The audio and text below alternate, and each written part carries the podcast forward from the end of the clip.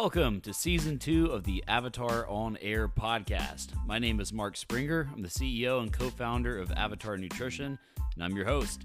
Today, we're going to be talking about something that often gets overlooked or even downplayed in the world of counting macros and flexible dieting, the flexibility.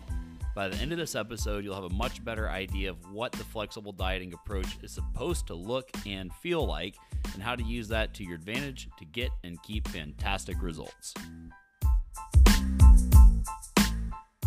First thing that we're going to talk about today is what flexibility looks and feels like when you have it applied to your life. And one of the first points I want to consider here is how when you really are embracing a flexible approach, you're not going to be worrying about having to measure every single thing you eat. That's right. With flexible dieting and counting macros, you don't have to lug around a food scale with you every single place you go. This is one of the most common misconceptions that people have when they hear about counting macros. They literally think that every single thing that they're going to put in their mouth for the rest of their life, they have to weigh on a scale, tear it out, zero out the grams, put it in there, log the gram weight, and just do that forever. And I understand how that could sound like an incredibly tedious thing, because it sounds incredibly tedious. There's not many people that I can imagine that would be able to successfully maintain that level of tracking accuracy for more than a couple months, right? Even 1 month seems like a lot with that. And there are many reasons why you don't actually have to weigh out every single thing you eat forever. One of the first ones is that more often than not, if you're eating food that comes in a package, the servings in that package are already listed out. And a lot of times the entire serving might be the entire package. So for things like this, think a pack of zebra cakes or a bag of potato chips, things like that. Very simple things, a pack of beef jerky. You could go on forever listing examples of things that are single servings for the whole package. And when you're doing that, you don't have to weigh it because it's already weighed out and put in that package. Other things that you could do are use volumetric measurements. So let's say that you're having yourself something like a glass of milk in the morning. You pour your milk into your cup with the cup sitting on the food scale and wait till the grams exactly hit what's on the label. No, just measure out a cup. And something that you'll find that you can do is take your glass that you frequently drink out of, and if you pour a cup of milk into a measuring cup, you can then pour straight from that measuring cup into the glass, and you'll see exactly what a cup of milk looks like and about where it fills up to in that glass that you're using over and over again. And it's the same concept if you're going to measure out some oatmeal, right? Like a quarter cup or a half cup of dry oats. You measure it out with a scooper a few times, and you'll know what it looks like sitting in your bowl before you heat it up. And on that same token, you could even have something like a quarter cup or a half cup, whatever your measurement volume of choice is, put that in your bag of oatmeal itself and just use that to scoop it out with. So if you can count on your fingers, you can actually count volumetric measurements. So one scoop, two scoop, if it was a quarter cup, congratulations, you now have a half cup of dry oats in your bowl ready to get heated up. There's also things like foods that you measure out by just the numeric number, right? So let's say that you're eating grapes, right? In general, one grape is going to be about 1 gram of carbs, but something else that you could do instead of weighing out your grapes, because most grapes are more or less the same size, is just count the number that you ate. Maybe you had 10, maybe you had 15, maybe you had 20. But if you plug that into the tracker, you can plug it in as 10, 15, or 20 grapes, and the math is already done for you. Or let's say that you're having things like Pringles, right? You can count those out. All those chips are the same size. So there's a ton of things out there where just the number of what you're eating is what really matters. And on top of that, you can even estimate a lot of things. Let's say that you're having like a banana, right? So there might be a little bit of variance in the size from one banana to another, one apple to another, one plum to another, like different types of fruit. There's going to be very minor differences. But if you're tracking it the same way every time, if it's something that you frequently eat, the frequency of tracking that item and how it impacts your results, which will be very minutely over time, will end up getting factored into the equation of how the Avatar system picks up on your results, and that'll wash out over time any inherent inaccuracies that there might have been in the way that you were logging that particular item. Which brings me to the next point of what flexibility really looks and feels like. One of the things I want to talk about that's super important is confidence, and really not having any hesitation in the world when estimating. We already kind of touched on this in the last point about not having to measure every single thing you eat. But what I really want to hammer home here is that you can estimate. It's perfectly okay to do that, because the more that you start tracking over time, let's say when you first start out, the first couple weeks, even a month, you really are measuring most everything that you eat. You're going to have a very good idea of what the serving sizes are for the things that you're frequently eating. And on top of that, you'll also start to understand that, a bread product that's this general kind of bread will have these general kinds of macros. Or maybe this fatty beef, some sort of meat from a cow or meat from a pig, whatever the meat the animal is from, you'll start to have an idea of what the protein and fat composition is in it for different types of serving sizes.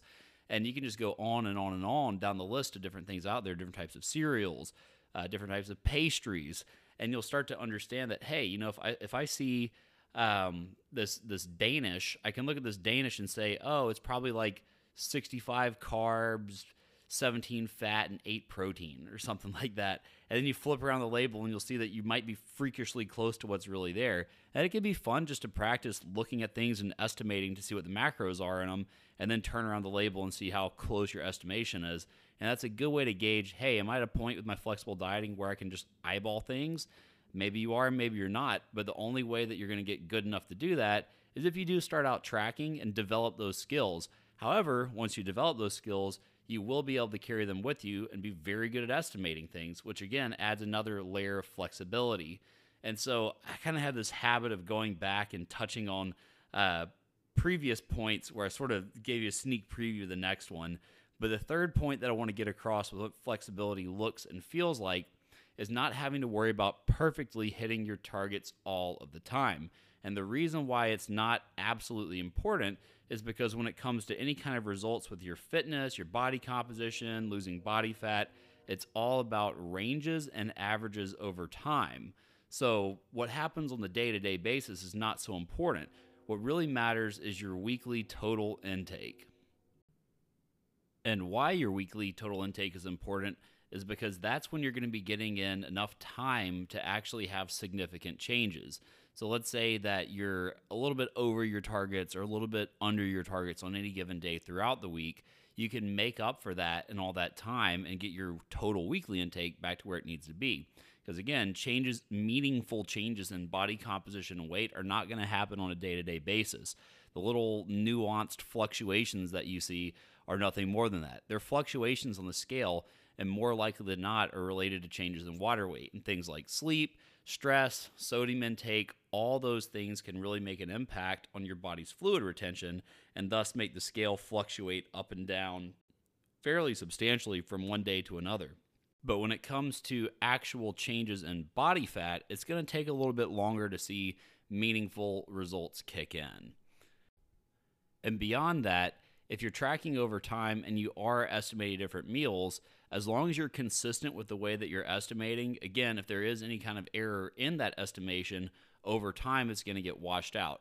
Let's say that you're constantly underestimating the amount of food that you're eating because you're estimating your serving sizes of the food that you're eating habitually over and over again. So what's going to happen if you're checking in with a system like Avatar, it's going to measure your response to what you're tracking or what you're saying that you're tracking and adjust according to that. So even if you are reporting less than you're actually eating, as long as you're hitting the targets, everything's going to equate, because it's just going to be almost like a root of minus 300 calories of what needs to get added to what you're actually eating, and that'll put you on track to be losing weight at an appropriate rate, if weight loss is your goal again. Some people are trying to build muscle, so not everybody has the same goal. So the final point that I want to get to is that you're not going to have feelings of guilt when you're truly operating in a flexible diet manner. So if you do things that are a net positive more often than not, you're going to be making progress in a positive direction overall. So if you're tracking, or you miss a day of tracking, or you had a bad week, or you just totally overate, you got the munchies, who knows what happens? You blew it one day, you blew it. But if that turned into it being a week where you're not making progress, but 48 other weeks before that you were, you're going to have done amazing things for your life. I mean, it's so much progress. Like, let's just say that you're budgeting your finances, right? You've done a great job putting into your savings. You've done investing. You're making all these good decisions. And then you go like buy an expensive pair of shoes or something like that. Well, it's not a big deal because most of the year you'd been doing the right thing. So from a financial standpoint, you're in a better place than you were and you're getting closer to your goals. It's the same thing with your body when it comes to working out, when it comes to food.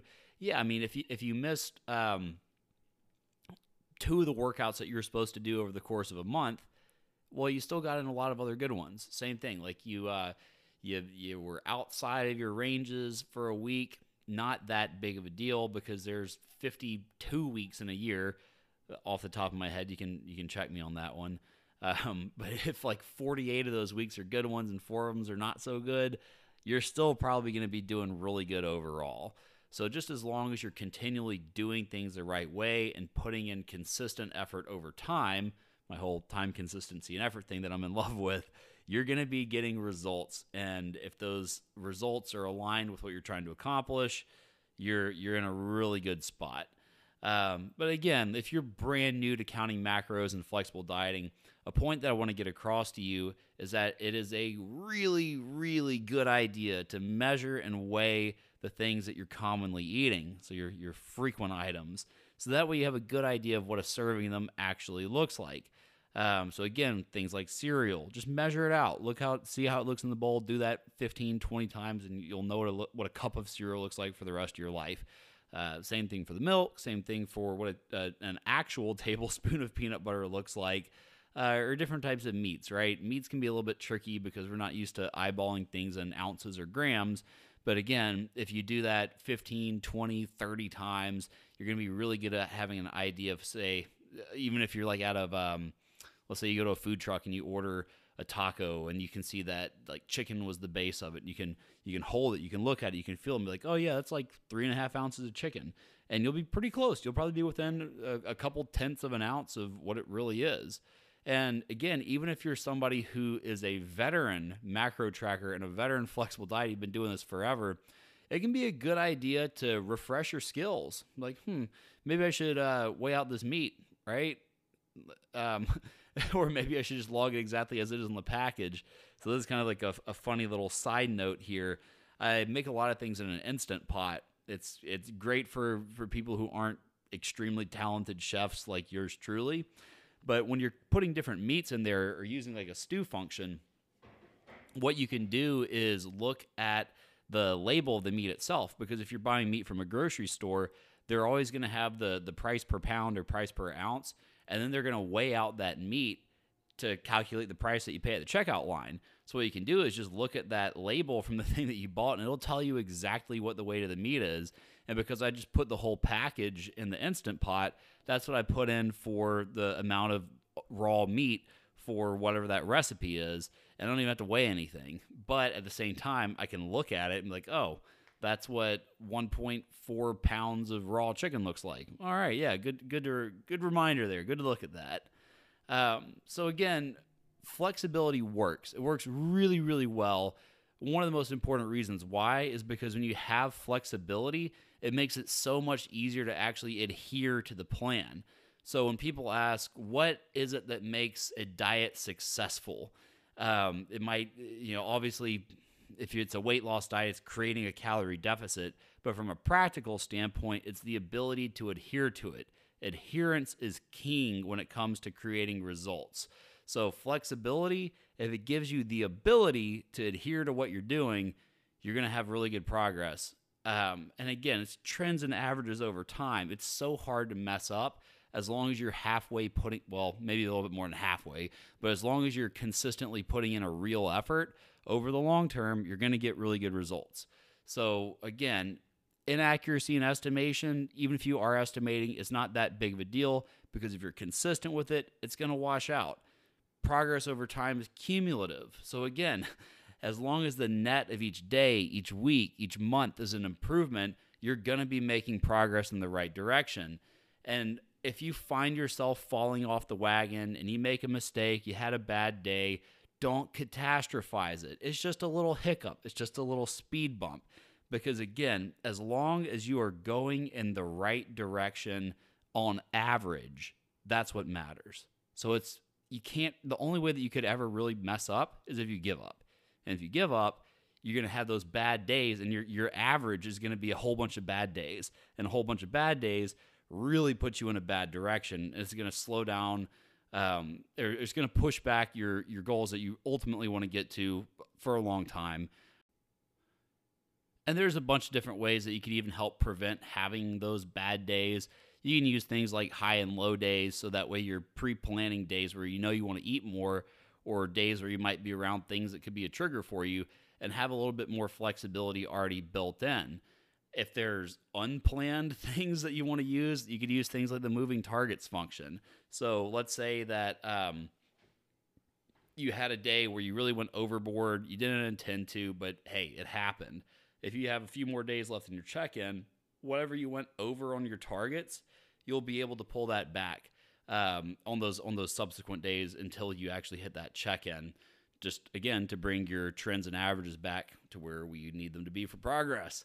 So if you're not using Avatar and you're hearing this podcast, something that you can do here is, let's say that I blew over my carb target one day by 100 grams.